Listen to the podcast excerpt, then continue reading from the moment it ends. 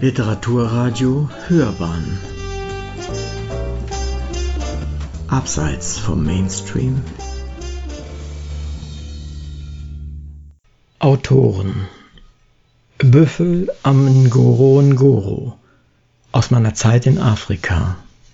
Von Uwe Kulnig Es gab zahlreiche Vorkommnisse, Gefahren und Erlebnisse auf meinen vielen Reisen – Menschen und Tiere begegneten mir in Afrika, Asien, USA, Kanada, Süd- und Mittelamerika, Arabien, Japan und Europa.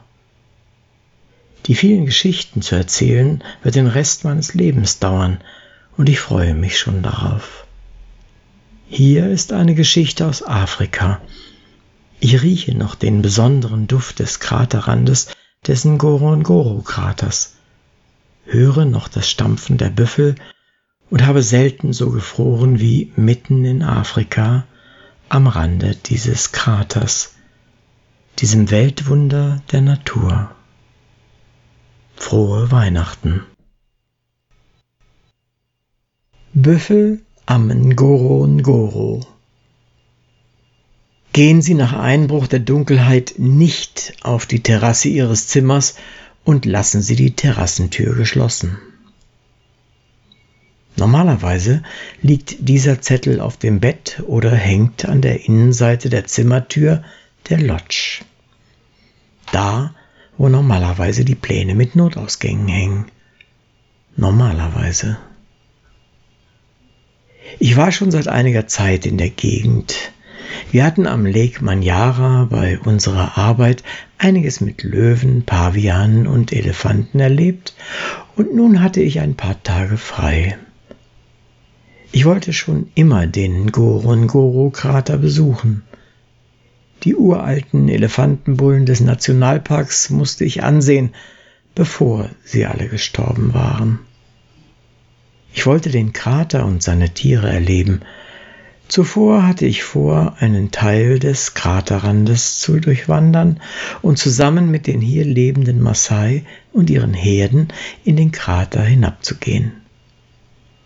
Ein angenehmer Begleitumstand war, mal wieder in einem richtigen Bett zu schlafen, zu duschen und nicht immer nur am Lagerfeuer gebratenes Fleisch zu essen. Am Spätnachmittag kam ich in der saisonal kaum besuchten Lodge auf dem Kraterrand an. Die Formalitäten waren schnell erledigt. Ich verabredete mich mit einem anderen Gast, der mit mir zusammen zur Lodge gefahren war, um 20 Uhr zum Essen. Mein Zimmer war sehr schön, fast schon Luxus. Die Dusche war geräumig und als ich darunter stand, war sogar das Wasser richtig heiß.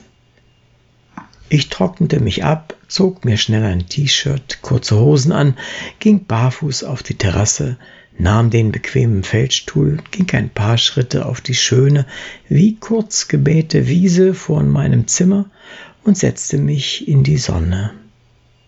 Es war herrlich. Ich liebe diese Dämmerungszeit in Afrika. Einen Speerwurf entfernt fing der Wald an. Vögel sangen, ein paar weiter entfernte Rufe von Antilopen klangen zu mir herüber, und alles war voller Insektengebrumm. Die wenigen Wolken zogen, wie für mich gemalt, langsam über den im Westen immer bunter werdenden Himmel. Ich sah ihnen nach und schlief ein. Ein Schubs in den Rücken weckte mich und sofort war ich hellwach. Büffel, vor mir Büffel, neben mir Büffel und vor allem zwischen mir und der Terrasse meines Zimmers auch Büffel. Hm. Nun sind Büffel gleich nach Nilpferden verantwortlich für die meisten Todesfälle durch Wildtiere in Afrika.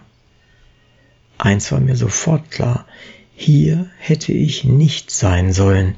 Ich befand mich in einer wahren Büffelgeruchswolke und der Schubs in meinem Rücken war von einem Jungtier gekommen. Neugierig kam es langsam um meinen Stuhl herum. Es fand offenbar die Seife, mit der ich mich nach langer Zeit endlich mal wieder sehr gründlich gewaschen hatte, toll. Seine nasse, kalte Schnauze schnüffelte an meinem Arm entlang. Suchte nach meiner Achsel, steckte sie hinein, machte einen tiefen Atemzug und blies die Luft unwillig den Kopf schüttelnd zurück. Es war sehr dunkel, doch die Sterne gaben genug Licht, um die Büffel zu erkennen. Es waren nur wenige Schritte bis zur Terrasse. Dazwischen grasten Büffel. Ich hörte ihre Mäuler Gras abreißen und es ganz ruhig kauen. Darmgeräusche und Hufestampfen zeigten, dass es sehr viele Büffel sein mussten. Ich hatte gelesen, dass Büffel nachts die Hänge des Kraters und die Wälder verließen, um den Angriffen von Löwen zu entgehen. Sie suchten freie Flächen in der Nähe der Lodges, weil die Löwen hier selten Angriffe wagten. Ich saß also hier mitten in einer Büffelherde, vielleicht umgeben von Löwen, die auf ihre Chance lauerten. Die riesigen Hornträger kamen immer näher. Einer drückte von der Seite gegen meine rechte Stuhllehne. Beinahe hätte er meinen Arm zwischen seinem Leib und die Lehne gequetscht. Mit aller Kraft drückte ich dagegen. Was heißt hier Kraft? Verzweiflung müsste ich eher sagen, aber es reichte, um nicht zu fallen. Das riesige Tier machte einen Schritt in Richtung Terrasse und mein Stuhl stand wieder gerade. Das Büffelkalb interessierte sich jetzt für meinen Schritt, aber auch dort nur frischer Seifengeruch. Das war offenbar langweilig. Es hob den Kopf und roch an meinem Gesicht, stieß mit der Schnauze auf Nase und Lippen und fuhr seine Zunge aus. Sie brachte warmen Gras, Milchgeruch mit und leckte mir begeistert Wange und Ohr ab. Seltsamerweise hatte ich keine Angst. Es war eher Überraschung, dass ich in eine solch verrückte Situation gekommen war. Konzentration und Ruhe waren jetzt gefragt. Keine Angst. Warum ich die Büffel nicht als Störung wahrnahm, war mir rätselhaft. Vielleicht, weil ich wie ein Stück Seife roch, frisch gewaschene Kleidung trug und sie mich schlafend, also in einem Zustand völliger Entspannung angetroffen hatten. Entspannung, das war es, was ich unbedingt beibehalten musste. Ich hatte schon Schlimmeres erlebt. Tatsächlich. Ich wusste aber gerade nicht wirklich wo. Das Brummen der Herde wurde stärker. Plötzlich hoben sie wie auf Kommando die Köpfe. Gegen den Himmel erkannte ich ihre riesigen Hörner mit den spitzen Enden, mit denen sie Löwen aufschlitzen können. Auch die Hörner einer Impala-Antilope glaubte ich zu erkennen. Etwas entfernt trommelten Hufe. Wollten sie fliehen? Nein, offenbar war es nur eine kleine Rempelei zwischen den Bullen. Alle Köpfe senkten sich wieder zum Grasen. Jetzt verstand ich auch, warum die Fläche vor der Terrasse wie gemäht aussah. Die Büffel kamen öfter. Was nun? Was sollte ich machen? Warten. Nichts und niemand konnte mir helfen. Ich hatte gelernt, anhand der Sterne die Uhrzeit zu schätzen. Es mochte zwischen 20 und 21 Uhr sein. Ich hatte wirklich lange in meinem Stuhl geschlafen. Es war kalt und ich fror in meinem dünnen T-Shirt erbärmlich. Der Kraterrand des Ngorongoro liegt über 2000 Meter hoch und nachts wird es in diesem Teil Afrikas saukalt. Ich zitterte wie um mein Leben. Es würde eine schlimme Nacht werden, wenn die Büffel nicht bald weiterzögen. So verging etwa eine Stunde. Mir hatte inzwischen ein Büffel beinahe auf den linken Fuß getreten, das Kalb war seiner Mutter gefolgt, und ein riesiger Büffel, sicher ein Bulle, hatte direkt vor mir einen Kuhfladen deponiert, der vom Klang des Aufklatschens her einem Elefanten Ehre gemacht hätte. Ich gehörte jetzt zur Herde. Welche Ehre. Ich hätte gern darauf verzichtet und gemütlich beim Essen gesessen. Hoffentlich wollte sich keins der Tiere an mir kratzen. Diese Art von Zuneigung würde mich zerquetschen und unter ihre Hufe bringen. Ein Blitz zuckte aus meinem Zimmer.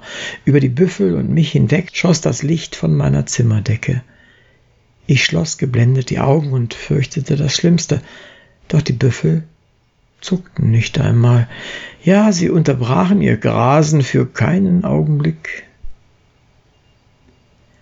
Wo mag er sein? Im Zimmer nicht, im Bad ist er nicht, aber wir wollten doch um 20 Uhr essen, hörte ich die Stimme des Gastes, mit dem ich mich verabredet hatte. Die Terrassentür ist nur angelehnt. Er wird doch nicht, sagte der Manager. Ich sah die beiden Männer an der Terrassentür und der Manager öffnete sie. Sofort erkannte er die Situation. Sagen Sie nichts und bleiben Sie ruhig sitzen, flüsterte er mir zu. Er ging langsam zurück, machte das Licht aus und kam wieder auf die Terrasse. Bleiben Sie ruhig sitzen. Die Büffel kennen Menschen und das Licht hier an der Lodge auch. Kennen heißt aber nicht, dass sie zahm sind. Aber wenn alles normal geht, dann ziehen sie bald weiter. Ich nickte, wohl eher um mir Mut zu machen. Wir warten mit Ihnen. Bleiben Sie nur ruhig. Wir blieben alle ganz ruhig, allerdings wurden die Büffel langsam unruhiger. Es tauchten immer mehr neue Büffel neben mir auf. Mancher roch an mir. Einer schüttelte den schweren, riesigen Kopf, stieß dabei mit seinem Horn gegen den Stuhl, und um ein Haar wäre ich samt Stuhl umgefallen. Es war ein wenig tröstlich, dass ich nicht mehr allein war. Die beiden Männer waren in der Nähe, nur helfen konnten sie mir nicht. Dann machte der Manager das Licht wieder an. Ah, dachte ich, vielleicht vermeiden sie das Licht und sie ziehen dann schneller weiter. Doch die Hoffnung erfüllte sich nicht. Mittlerweile klapperten meine Zähne vor Kälte. Es konnten nur noch wenige Grad über Null sein. Hinter mir etwas weiter entfernt wieherte ein Zebra und dann ein zweites. Die Büffel wurden langsam etwas schneller. Sie hatten keine Zeit mehr an mir zu riechen, nur ein Kuhfladen erwischte meinen rechten Fuß und ich war wegen der Wärme fast dankbar. Irgendwann war der letzte Büffel an mir vorüber. Der Manager kam heraus. Lassen Sie den Stuhl stehen und kommen Sie langsam rüber, sagte er. Ich stand unter Zuhilfenahme der Arme auf, machte einen Schritt und sank einfach zusammen. Er ist völlig durchgefroren, die Muskeln sind unterkühlt, er kann nicht gehen. Kommen Sie, wir müssen ihn holen, sagte er zu dem anderen Gast. Es gelang ihnen, mich hochzuziehen und auf die Beine zu stellen. Sie schleppten mich ins Zimmer. Der Manager holte den Feldstuhl, stellte ihn unter den Duschkopf, ließ das warme Wasser laufen und sagte, werden Sie erst mal warm, dann sehen wir weiter. Das warme Wasser holte meine Lebensgeister zurück. Haben Sie die Schilder nicht gesehen, auf denen steht, dass Gäste nach Einbruch der Dunkelheit nicht mehr auf die Terrasse gehen sollen? fragte der Manager. Mein Zittern hatte aufgehört, und ich antwortete, da waren keine Schilder, und auch wenn, ich ging vor Sonnenuntergang raus und bin dann einfach nur eingeschlafen. Ich war todmüde. Ja, ja, antwortete er genervt. Erst müde und dann tot. Haben Sie eine Ahnung, wie viel Glück Sie gehabt haben? Die hätten Sie einfach zertreten. Ich wollte erklären, dass ich es wüsste, winkte aber nur mit der Hand ab und dankte in Gedanken dem Büffelkalb, das mich leiden mochte. Sonst hätte seine Mama mich wahrscheinlich in Grund und Boden Es war ähnlich wie im Yala Nationalpark in Sri Lanka, als ich inmitten einer Büffelherde wegen eines Leoparden. Aber das ist eine Geschichte, die ich ein anderes Mal erzählen kann.